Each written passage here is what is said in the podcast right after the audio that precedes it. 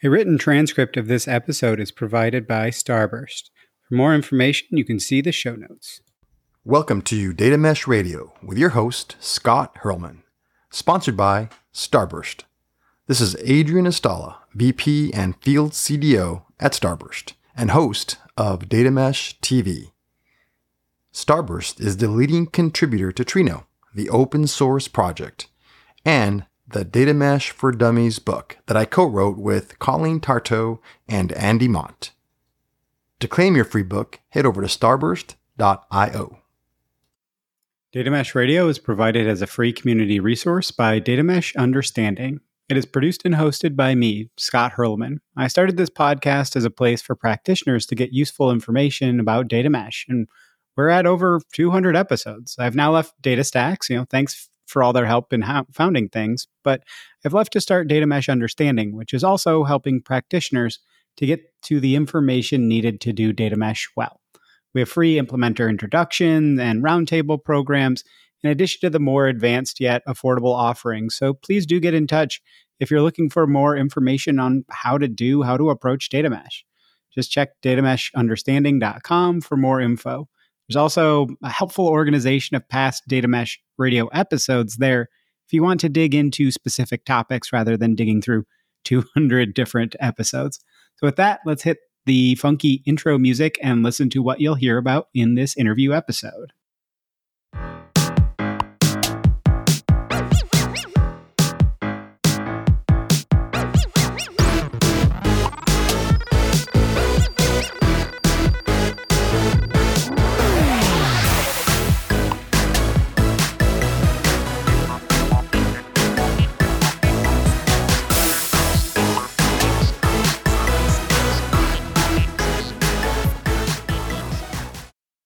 Bottom line up front, what are you going to hear about and learn about in this episode? I interviewed Gunjan Aggarwal, Head Digital Data Products and Martech Strategy at Novartis. To be clear, though, she was only representing her own, her own views on this episode. So, some key takeaways or thoughts from Gunjan's point of view.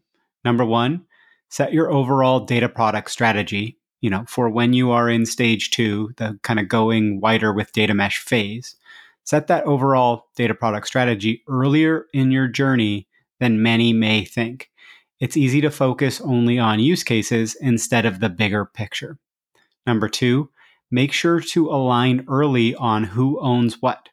What are the clear boundaries between roles? Otherwise, with the amount of change data mesh drives, there will likely be unnecessary chaos. Get specific. Number three, don't fall to the you know kind of quote unquote data field of dreams. You know that whole quote of if you build it they will come. Focus on building to actual problem statements. Involve people early make them accountable give them skin in the game and that will result in them caring. Number four quote unquote the more you ask why the more clarity you will get. Really dig in deep into the reasoning for creating new data products or ards which Gunjan calls as uh, analytics ready data sets. If we have this data product, what will it unlock for us, as Alla Hale had said? Number five, it's crucial to avoid the trap of building data products specifically to use cases. You must have the bigger picture in mind and focus on reusability instead of only solving one set of challenges. And can you just like extend an existing data product instead of creating a new one? Number six, data people should have domain knowledge where possible. That way, they can push back on requirements that don't make economic sense, that don't maximize the return on investment. Number seven, a four part approach to designing data products. A, find clarity on the problem statement. B, assess who are the personas that will benefit from it. C, dig into what you already have available. And D, focus on serving value to the problem statement in a way the persona can actually use. Number eight, something that might be a little controversial scalability is more important than time to market when it comes to data products, especially as you develop a broader set of data products. Tech debt around scaling is hard to combat, especially just as you are delivering strong value when you have that need for scale. And it limits additional use cases leveraging existing data products if those data products can't scale. Number nine, you need to be proactive in partnering with the business. Data people have historically waited for requests or requirements. That won't lead to fast feedback loops and quickly iterating towards value. You need to get closer to people early so you can work with them rather than just wait for them to kind of speak up. And finally, number 10, it's easier to end up focusing on the single use case instead of the bigger picture. But this will likely result in business disruption from a half baked data product. Okay, enough of just me. Let's hear from our awesome guest in this interview episode.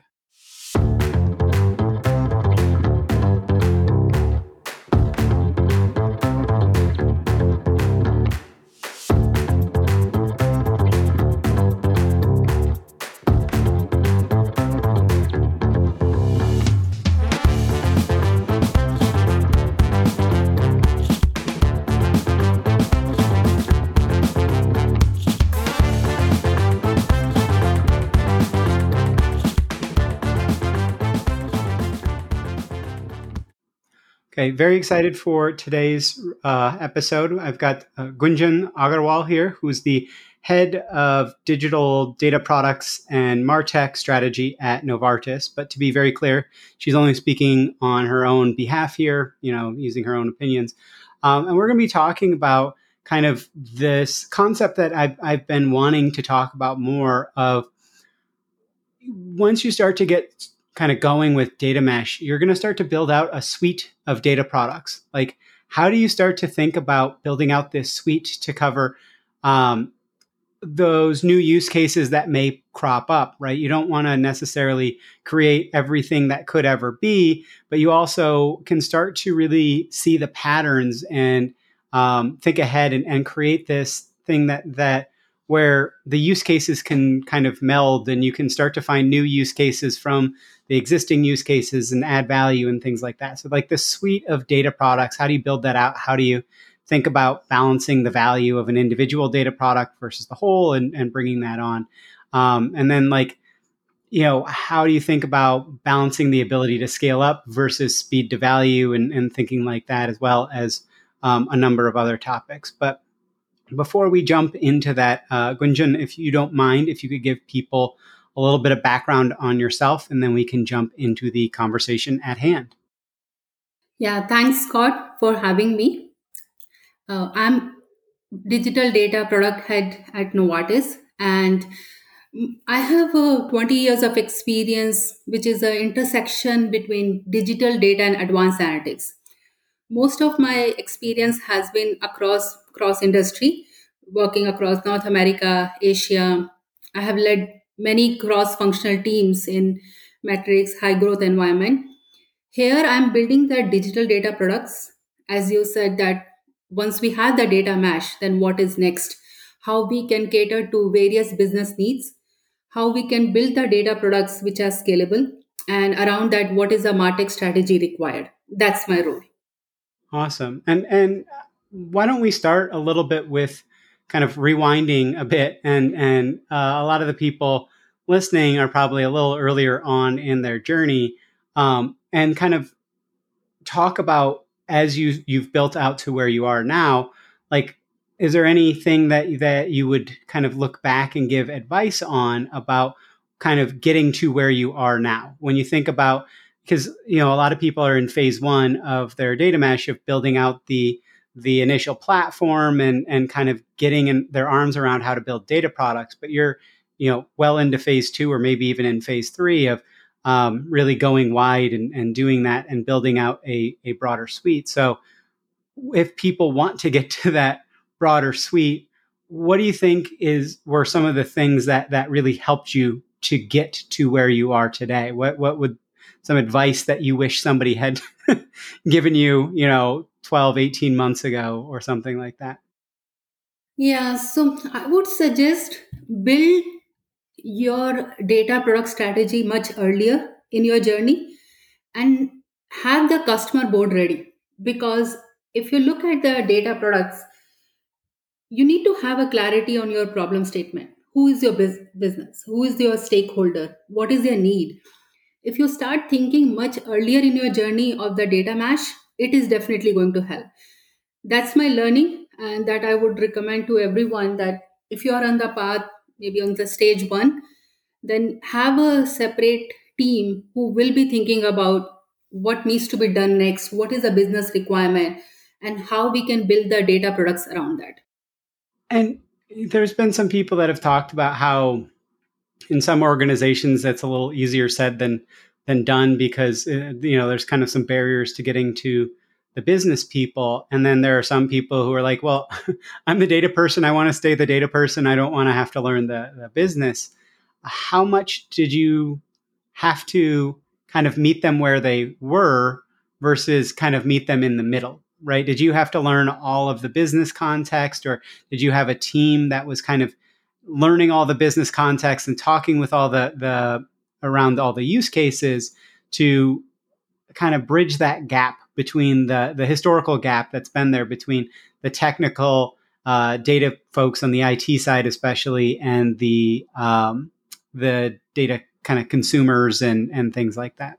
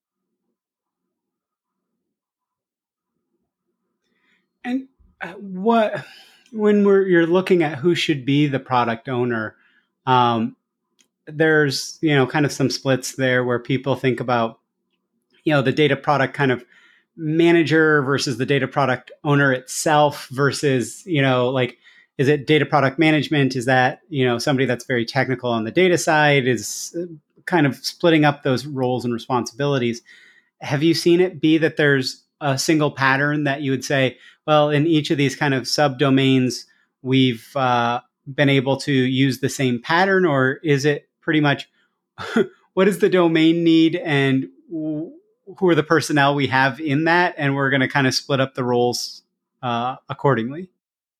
Yeah, so that was a challenge even for me to define clearly what is a product owner versus product manager definition.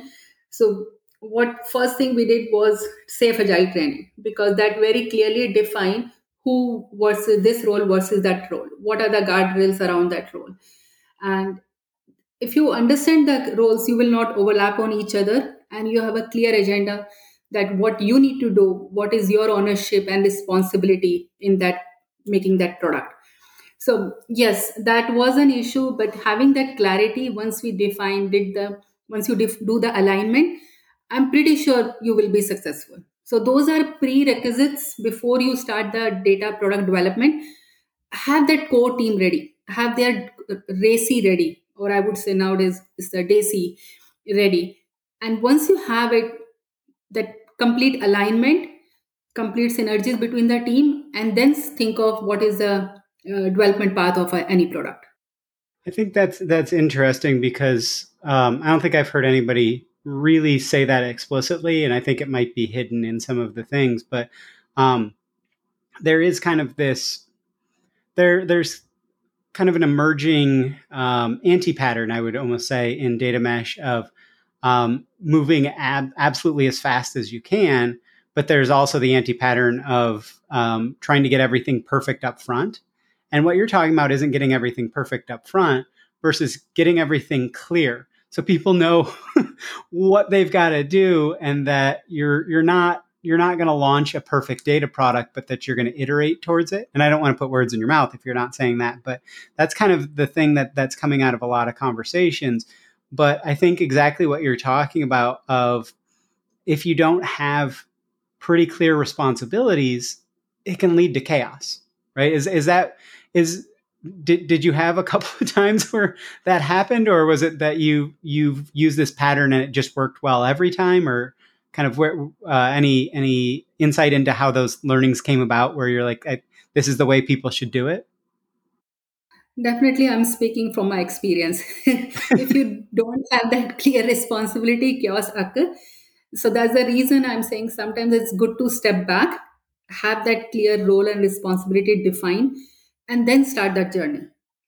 And even in that journey there is there's never a perfect scenario okay? There is a possibility that at one point you will feel do we need this person? What is the role of this versus that? based on the scenarios when you are scaling up your product. So that will occur. We have to accept it.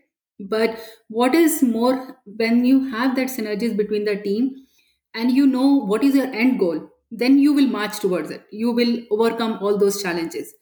But if you don't have from the day one that alignment that clear uh, call out of each person then you are setting up for the failure. So i would highly recommend that just don't jump on the development because there's a fancy idea.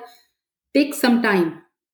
Uh, have understand who are your real partners who is your customer board have that SteerCo defined and then bring that team together. What is going to be the cadence for each board? What is the role they are playing? What is their ask uh, going to be? Is it you have to inform them? You have to consult them? All those things have to be clearly defined and then start your journey.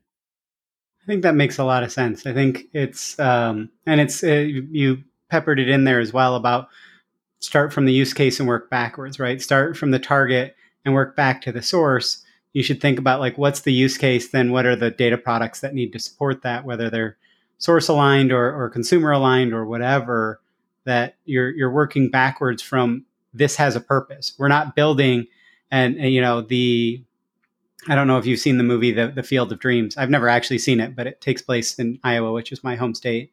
And so, um, you know, there's this ghost that's whispering to him to build this baseball stadium, and he keeps saying, if you build it, they will come. And that that just doesn't happen in data, right? Like that's just not a thing.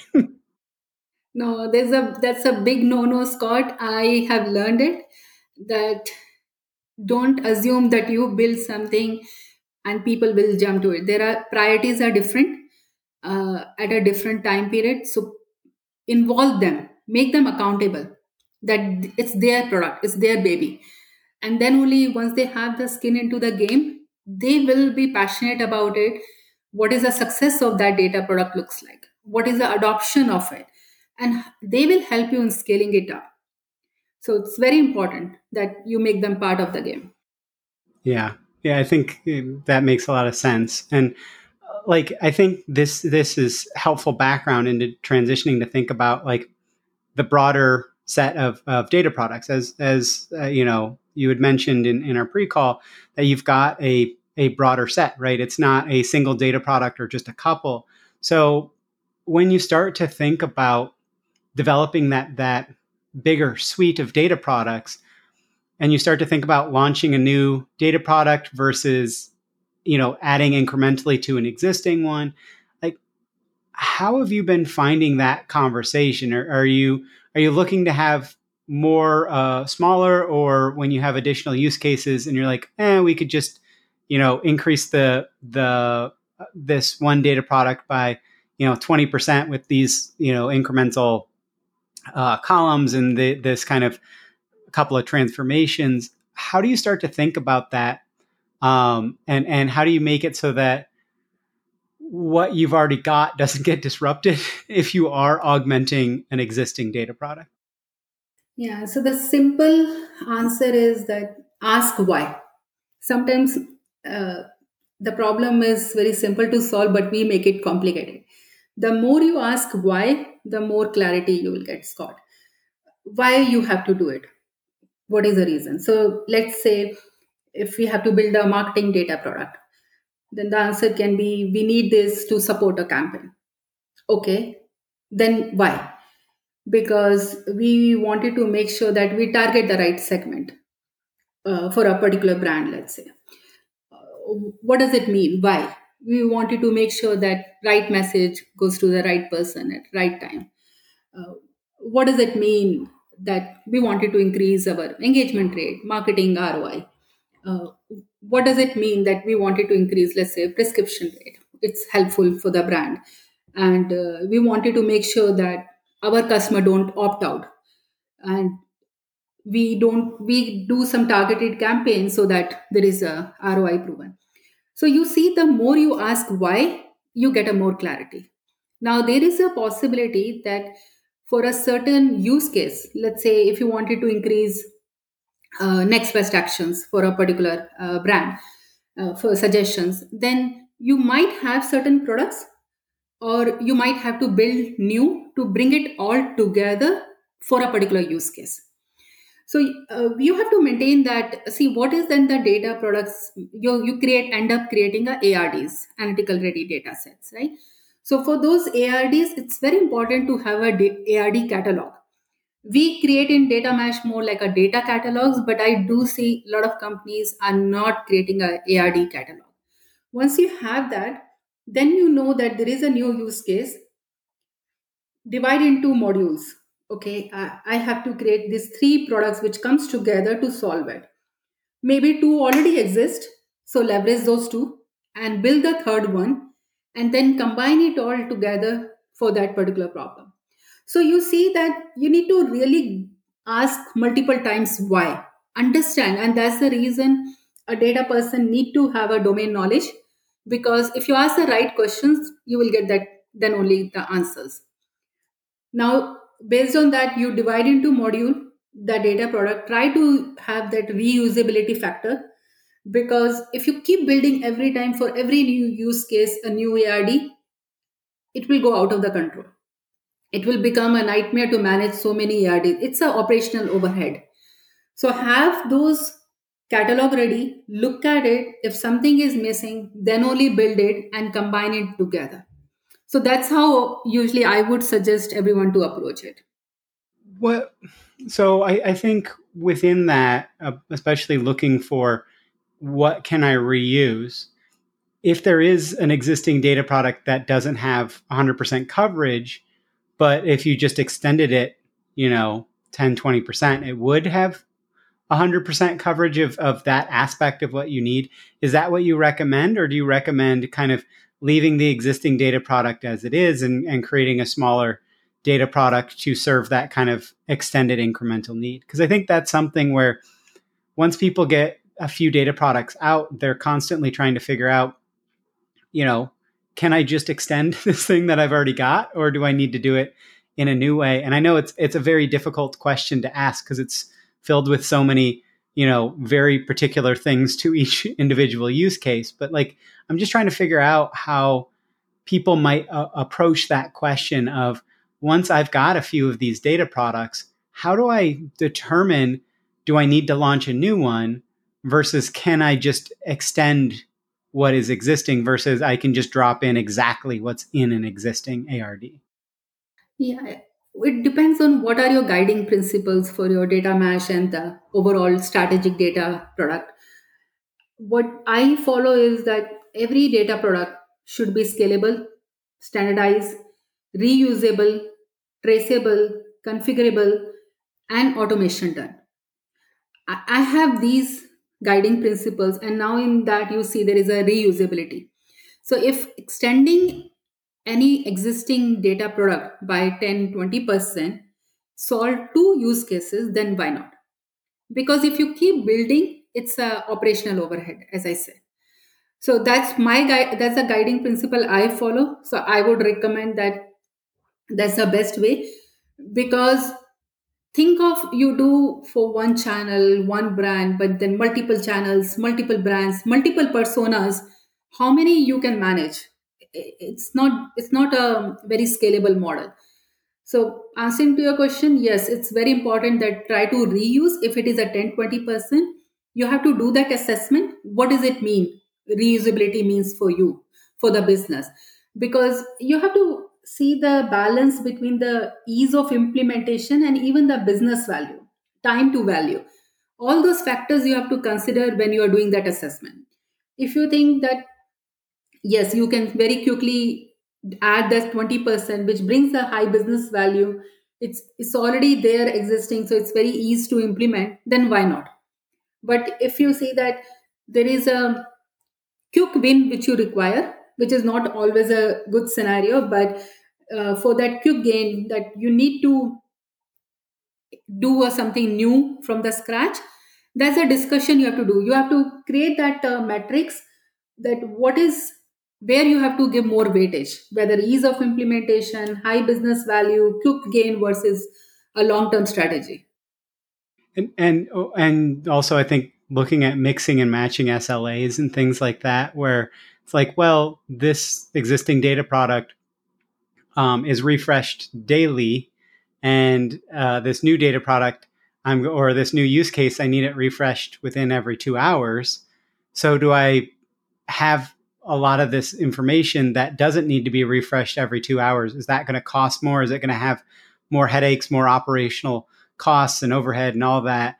Um, or should I just build a smaller thing to support the thing that has this new SLA, right? And and I think that's one that that when I've dug into it with a couple of people, a lot of them just say, "Hey, we just basically tell everybody this is the SLA unless you tell me you need otherwise. And then you have to make a really good case um, to prevent people from saying, I need it in real time. And then you say, well, what's real time? Well, I don't want it on a, a daily refresh, or I don't want it 48 hours after it happens. It's like, okay, so you don't want really real time.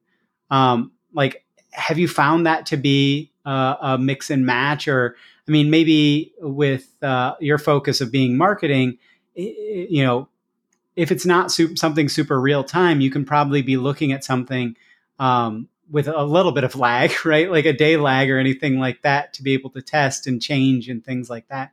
Maybe I'm just making an assumption, but um, have you found that to be a, a, challenge when looking at new use cases of does this um, does this create more complexity simply you know i created a use, reusable data product but it doesn't meet the quality definitions or whatever of this new use case. So I have to then decide between a new data product versus not. Yeah, that's everyone want real time the information nowadays. So it's very important. Uh, and I have this. I would suggest that have this factor in your input take form, and that goes back to our discussion that why it's very important for a data person to have a domain knowledge because if somebody is asking the real time you should be able to quiz and ask why real time. What is the output? What is the impact if you change the frequency? It become more complicated if you're buying the data external data into that product. Because changing the frequency from let's say monthly to weekly or to daily it costs a bomb. It costs a lot when you are buying external data sets. So there is an roi you need to calculate that what happen if you have it as it is which can be let's say a weekly? And what is the business requirement when you make it daily? What is the cost implication effort implication and what is the return on investment? So once the data person have that knowledge asking the right questions have a proper input take form then it become very easy to prove that okay we are moving from weekly to daily. Yes there is a business case. And we are going this is the way we are going to measure it but if you're not able to do it then you have the full to push them back that no we cannot go for it because that's the reason there's no roi to prove Alla Hale on her episode talked about, you know, what would having this unlock for you? And when you talk about like what is real time, you say, what okay, like what would having real time actually unlock, right? What is that return on investment? And they yeah. start to be like, well, it would be just really great if we could explore this in, in real time and all. It's like, do you just mean low latency? You just want to be able to explore it with uh, not not having it be a long running query and things like that. Is that really what you're looking for? I, I think that's uh, a, a good insight too. keep pushing back on because everybody wants to push towards real time just because that's what they think they need versus that is what they need. Yeah, the data team has to take much more responsibility in terms of uh, business value. They just can't be any longer doing what they have been asked for. They they are the key player, so they have to elevate their game and make sure that they are equally looked at as a partner by the business people, stakeholders. And when you're talking about the data team in this case, when you're thinking about data mesh, um, you know, we don't have a central data team uh, anymore because we're decentralizing that. But like, so what do you think of as as the data team? Is it the data team that's embedded into the domain itself, and that there's kind of a centralized data team within the domain, or how how are you looking at actually kind of creating who's managing these data products? Is it people that are the kind of software engineers, the developers in the domain, or do you have data engineers that are embedded with the teams, or how, how have you been doing that kind of development? Yeah, I would say it should be enterprise data team, and I like the word more of a data enablers instead of data engineers because data enablers have more information and will be more looked at as a partner to the business that why we are doing it. And they also can be the product owner of it that why it has to be built how it has to be built uh, how this product has to be evolved over the time how it has to be scaled so i would say it should be a enterprise data team and then these data enablers who are very closely working with the various stakeholders various uh, domains embedded into that Okay, interesting. Um, and so, like, kind of circling back to what we were um, a lot of what we were planning on talking about is how do you I mean, it's a broad, broad question, and so I, I apologize for it being overly broad. We can kind of try and narrow it down, but um, how do you start to think about building out your suite of of data products? Is it that you like when you think about use cases? Are you looking for use cases that you can already support? Are you looking for the most high value use case? Because you know, you could just say, okay, I'm just going to support as many use cases based on what we've already built, and we're just going to find more and more of those use cases, and we might be getting, you know, lower and lower um, returns on those, but the incremental investment is in- incredibly low.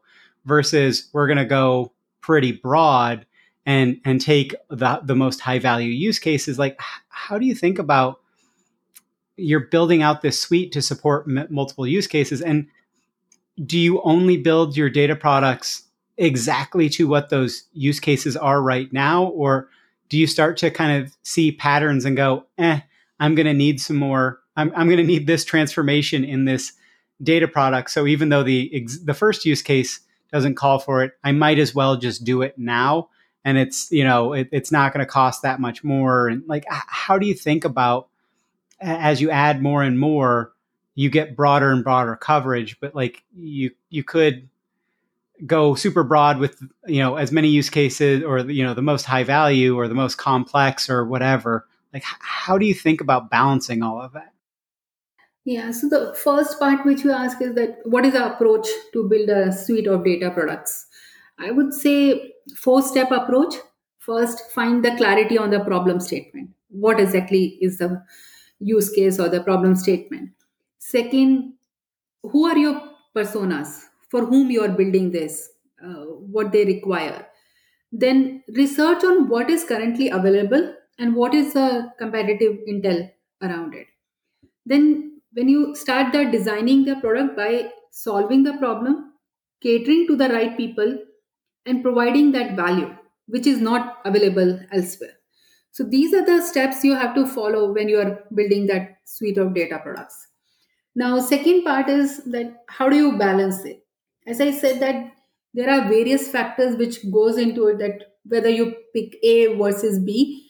Uh, I, I I would highly say that don't go for quick gains because that's do not always mean good. If we risk uh, rush, we always risk having to do some rework, having higher cost of maintenance, and in the long, long run, ability to scale up versus speed is worth the time. There are various forces which actually help you in deciding it. Uh, there is there is a possibility that there is a let's say a campaign launch if a campaign launch is coming then you have to meet that deadline. You have to build a product to support that campaign. So those are some of the ad hoc requests which we get uh, and we should be able to cater it. But in the long run if you have that flexibility where you can pick and choose the use case then have that metrics ready. What is the ease of implementation? High business value operational cost. Uh, how is this a narrow use case versus a more scalable use case catering to more personas. So a lot of these factors you have to consider then give the weightage that at that moment based on your own uh, team bandwidth based on the organization priority organization vision which one factor gets more weightage versus the other? But you should also keep adding in the backlog. Uh, don't just reject the idea. You have a plan which one you will go for now as of now. But once you have that backlog ready maybe you have already built part of it in the other product and you just reusable that reuse that component. So a lot of strategy goes into it before you actually do the development.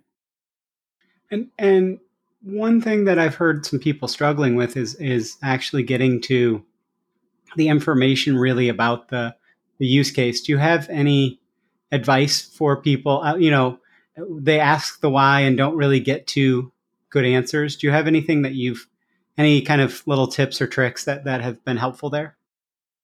Embed yourself in the workshops in the meetings where your stakeholders are. Where is your customer?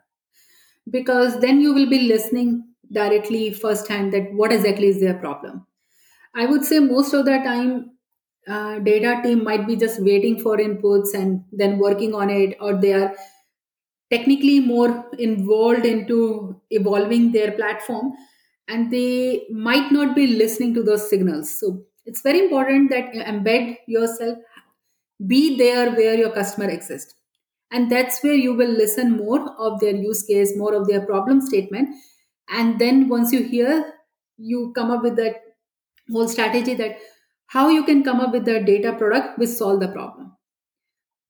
Have the workshops with them discuss with them more. And that's how you will evolve what is the data product should look like.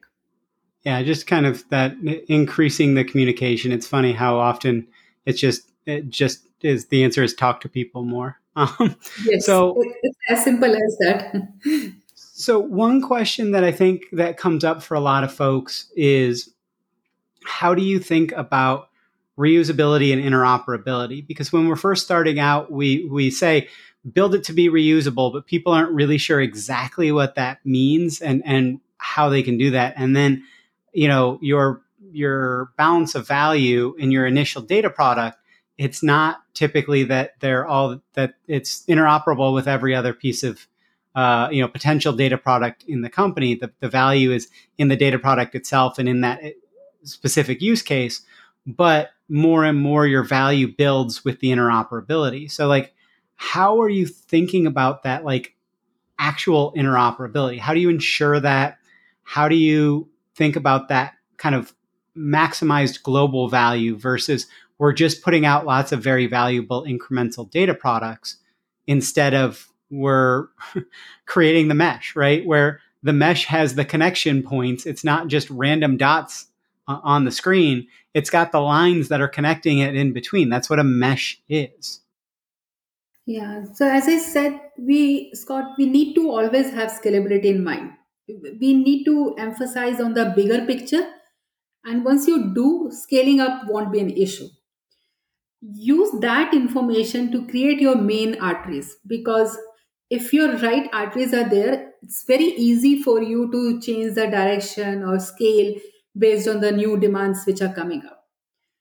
Secondly, you need to have a very good governance, have more standard templates which can be reusable, have a centralized catalog because then you can see that what is there, what does not exist, and have a data steward associated with each data product.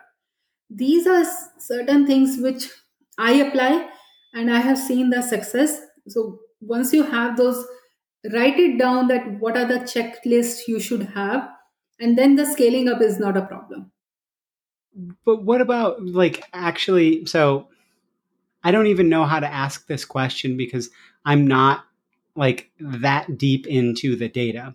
But like interoperability is a question that comes up all of the like all the time, but I haven't had anybody actually tell me how you make data products specifically interoperable. Is it that you you standardize around um, certain uh, structures of, of logs or other things, or that you standardize, you know, you create internal standards. You talked about standard templates, but that that people can adhere to and should adhere to if it makes sense, but they don't have to, or like how do you make it so that you know we have one global ID or one you know specific way of doing this? How within that governance team, how are they setting up the broader organization to make things interoperable? How do you actually do interoperability between data products? Yeah, so what I do is first have a strong, solid blueprint. Once my blueprint is ready and I know that what is a bigger picture looks like, it become easy. So let's take an example that if you wanted to scale your data product, uh, let's say you have customer 360 and you have a requirement immediate requirement is that for one brand you have to create that. Good you can do it.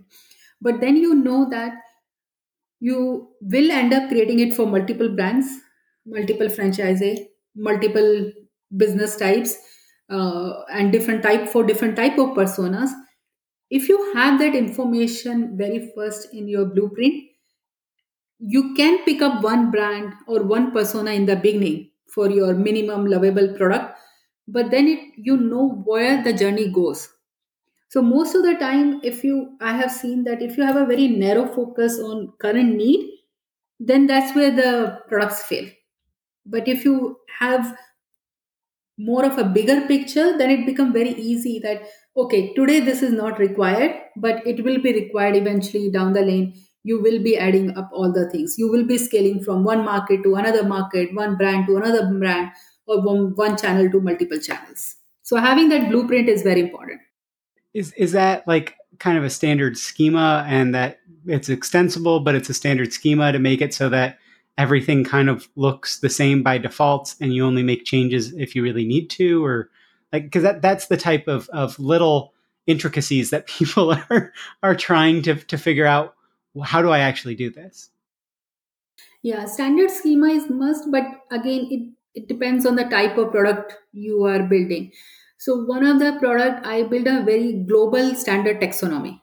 The global standard taxonomy actually helped me that even though the, my use case is narrow right now, but I know eventually I have to have a taxonomy which is scalable.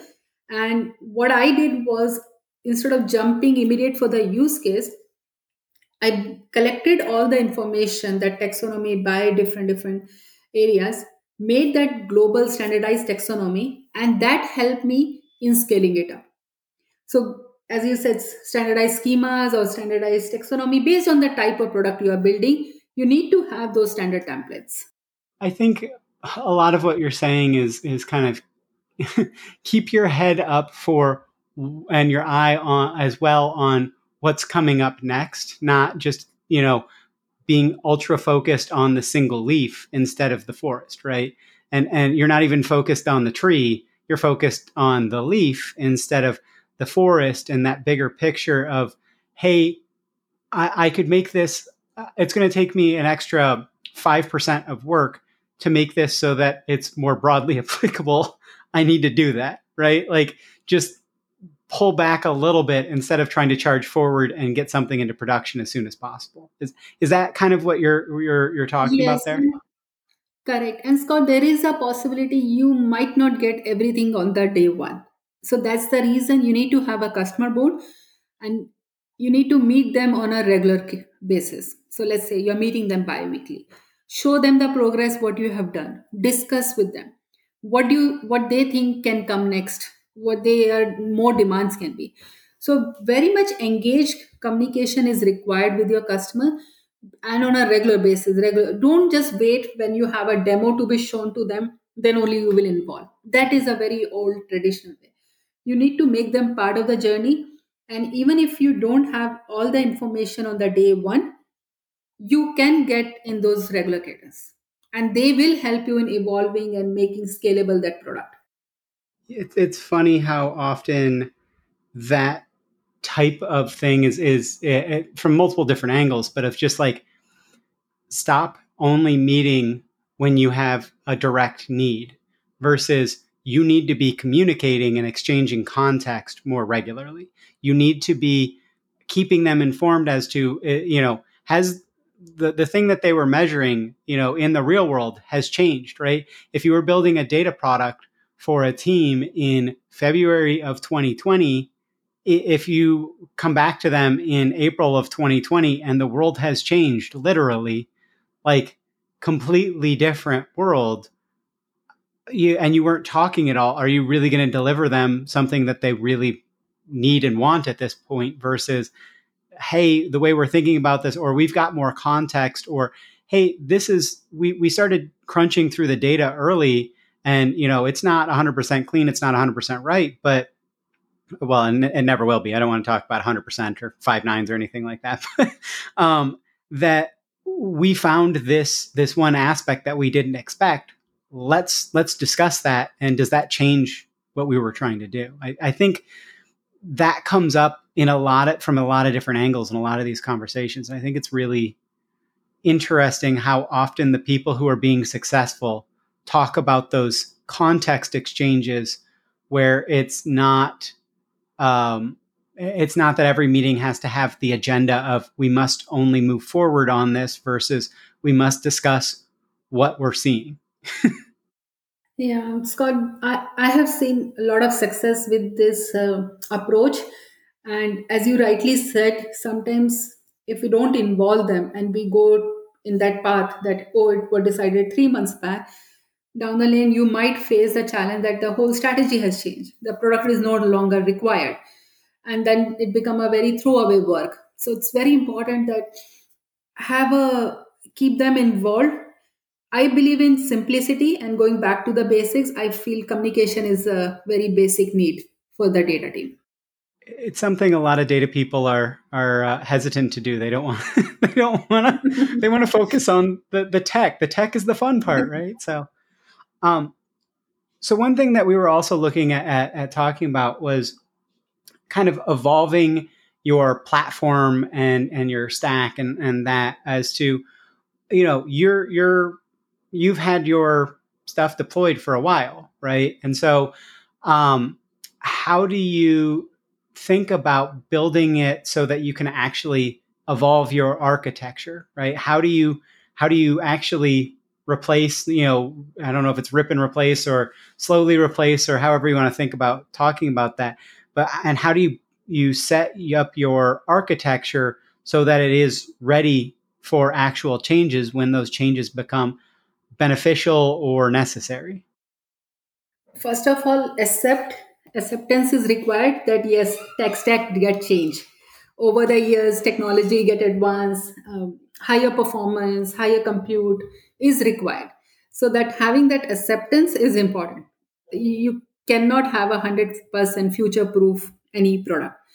Once you have that, then think of that what is the, what is the risk here what and what is your mitigation around it maybe having a microservices based approach maybe having a more modularized approach which means that if uh, some change happen in the tech stack it only impacts small portion of it not full so that's where your blueprint helps that where you from the very beginning you accepted that yes technology changes but once you have the right use cases and you understand that how we can use microservices how you modularize it it will help you.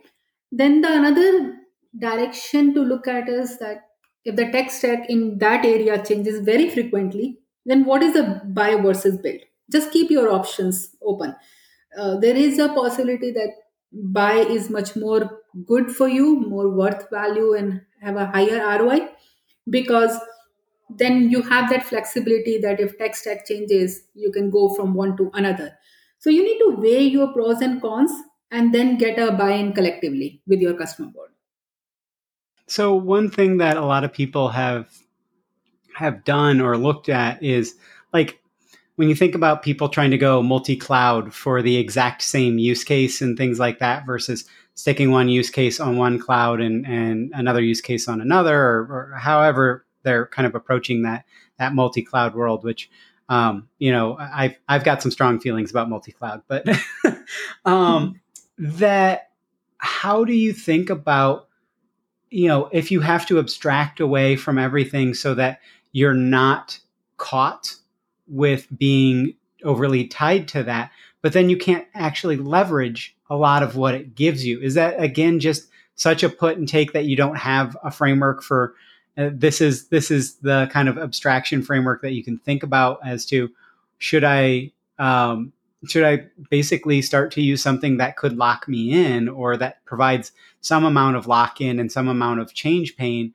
but it also smooths my path to actually doing what I need to do instead of having to build all of this stuff on top of it. Like, how, do you have any advice for people there outside of just kind of the the typical of like it really really does depend and really really think through in your homework and that that aspect? Yeah, if you have the cloud services, if you're using more of that, yes, uh, definitely you're moving from one to another. It brings its own challenges so you need to really weigh in that where you have to go for that cloud services versus any third party tool. So l- let's take an example that if you are building a marketing data product and you need a analytical workbench or you need a customer data platform, you always have an option to, or you want a chatbot, you always have an option to go for that cloud services versus any third party tool. So that will help you that and it has its own pros and cons. One give you a very good connectivity faster but then even if you have a microservices your third party tools can also be very well connected. And in that you don't have a lock in so it depends on scenario to scenario and that is going back to what i said before you jump into the development you need to thoroughly assess that what is the future looks like? What exactly is the need and that question will always remain uh, that whether you should go for build versus buy. The another aspect is whatever services you opt for have that proper documentation. Sometimes i have seen that if your documentation is missing and you have to move from one to another then that reverse engineering of that code is, is really a trouble. It's, it's really painful. But if you have the proper documentation then it become very easy to understand that what was the code written there what was the business rules applied what was the transformation done and it become very easy to move from one to another. So there are a lot of factors there is no one single answer to that problem but there are a lot of things if you very conscious uh, conscious way you look at it then definitely you know which path you're going what are the risks you're going to have it and what are the options you can from the day one look towards it so that you don't fall into that trap. Yeah um, there was an episode um, of the data engineering pro- podcast with uh, somebody named uh, Brandon Beidel. And he was talking about as well when you're making those platform decisions write down what were the factors that caused you to make the decisions right? Like what was the actual current state? And so you can kind of assess did we make the right call there relative to what we knew and what we thought we would need and, and all of that? Because a lot of times people come in and go, well, this was a dumb decision. Like, why would they have ever chosen this? And then you actually, if you know their constraints, you can say, oh, they were trying to solve for this, but we've moved away from needing that. So we can move away from this and we don't, we feel a lot more comfortable versus, oh that is a hidden constraint. I can't move away from that. That's to that's to cause a lot of pain. So i've got to do a, a different migration path. And i think that documentation of of not just like what exactly it's doing but like why it's doing the way it is you know it, like the opinionated like explain your opinion. Don't just be opinionated right? When it comes to uh, software and, and building that. Uh, that's just kind of the, the thing that i've been um, thinking about a lot more. I, I don't want to speak for you or anything there. Yeah, first is what is the root cause? As you said, the problem statement. Root cause was that when that product was chosen, we didn't look at the bigger picture and we were not aware that there in the future there is a need of scalability. the load testing was not done let's say the options were not thought from that angle it was a very narrow use case and we just went ahead brought a product or brought a tool and tech stack and went ahead with it. So having that bigger pro- uh, problem statement and the vision of that organization is very important because then you know how this product is going to evolve. But Yeah. still if you have done it you feel after down the lane that this product is not important or is no longer serving the need then the, your documentation is a key.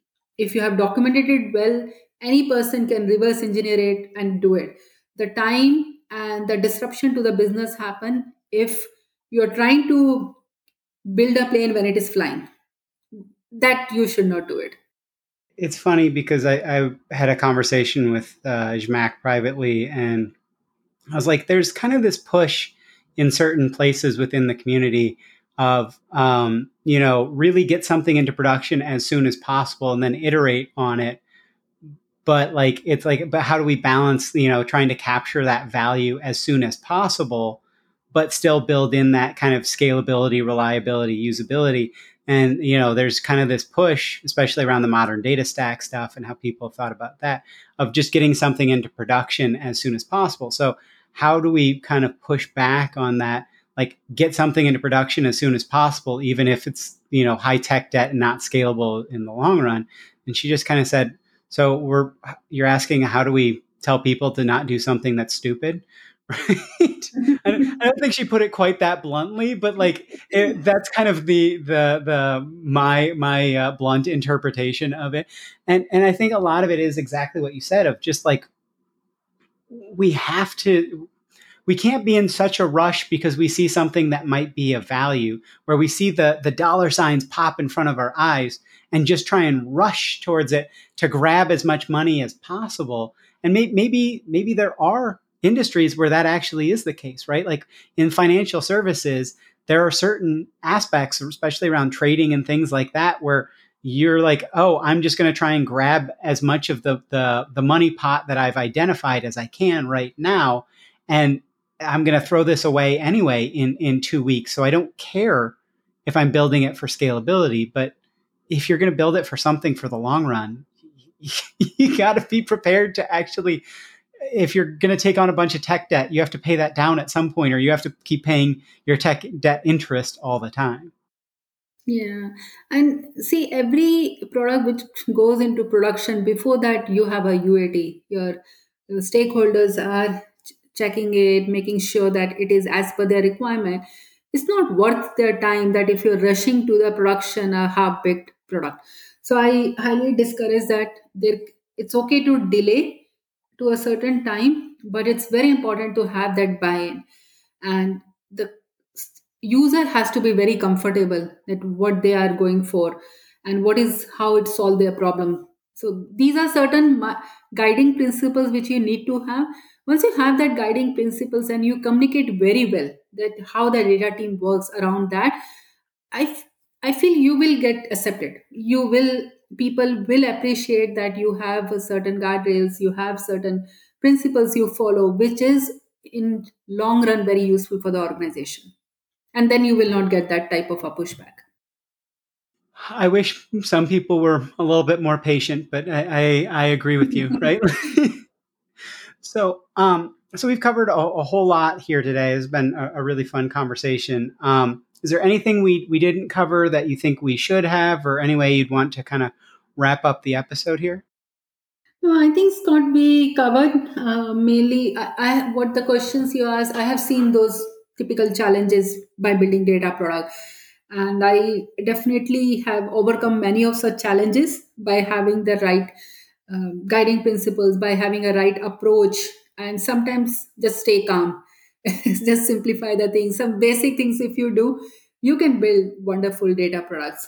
So all those challenges, what I have faced in the past you asked those right questions and we have covered all of it well and i think you were talking about kind of the the building blocks too of like it's okay to get to um, you know uh, you, you, need this thing to support this full use case but it's going to take you a long time to build to that but you can get value out of building something reusable and scalable and and solid that's you know 60% of the value for 20% of the work and you can get that into production as you then build on top of it but that you don't have to you don't have to rush to everything simply because there's this big dollar sign but you also don't have to be like well it's going to take us 18 months to you know you, you've built your full suite of data products. You didn't get a chance to just build all of your suite of data products for the sake of building all of those. And i think that that balance it's something that came through from everything you were saying the whole time. So i really appreciate yeah, that perspective. those those incremental benefits are very important that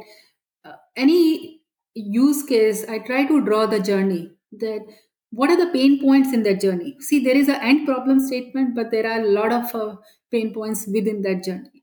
Then for each of it how i can solve it incrementally. Even if you say that manual data transformation you can give somebody a ARD which is immediately automate the process for them let's say to find any sales anomaly. These type of things even though it's not a bigger picture it's really going to give benefit incrementally. And then you are working towards it that what is the end goal looks like. Yeah it's it's not that you that the uh, gold is at the end of the rainbow. It's that yeah. you can find gold along the path right? Yeah um, well well, again, thank you so much um, for this. I, I, think there's going to be a lot of people that would love to chat with you and, and kind of follow up with you on what you talked about here. Where is the best place to do that? Um, is there anything specific you want people kind of following up about? Yeah, I, I write a lot on Medium. Uh, so Medium is one way, and uh, definitely if somebody has any question or want to chat, then LinkedIn, I'm quite active on it.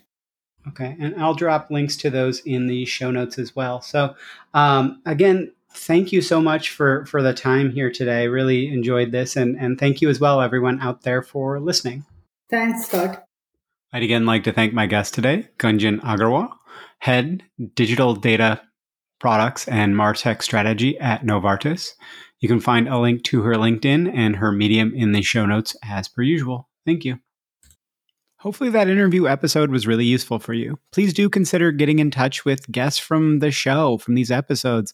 Most have said they'd really love people to reach out to them. And please, as well, if you've got a minute, rate and review the podcast somewhere. It really is honestly super helpful for other people looking into kind of data podcasts to kind of get this in front of them. Data Mesh Radio is again provided as a free community resource by Data Mesh Understanding. It's produced and hosted by me, Scott Hirleman. April of 2023, I left DataStax, who were wonderful in getting the data mesh community stuff started. So give them a shout for streaming and real time AI needs. But I left to start my own industry analyst kind of information as a service firm. Our offerings are affordable and you can do them on a one off or a month to month basis. You know, read kind of throw it on the credit card. Don't worry about like going through purchasing and things like that. The services include lots of practitioner roundtables, you know, one-on-one data mesh kind of planning or feedback sessions and tailored introductions to other data mesh practitioners that are focused around your topics of interest. You know, what what are you actually running into challenges with? We also have some free programs around introductions and roundtables that people can kind of check out as well. Check the show notes or just go to datameshunderstanding.com for more info or helpful resources. As always, if you have suggestions for guests or topics, please do get in touch as well and have a wonderful rest of your day. Now let's hear that funky outro music.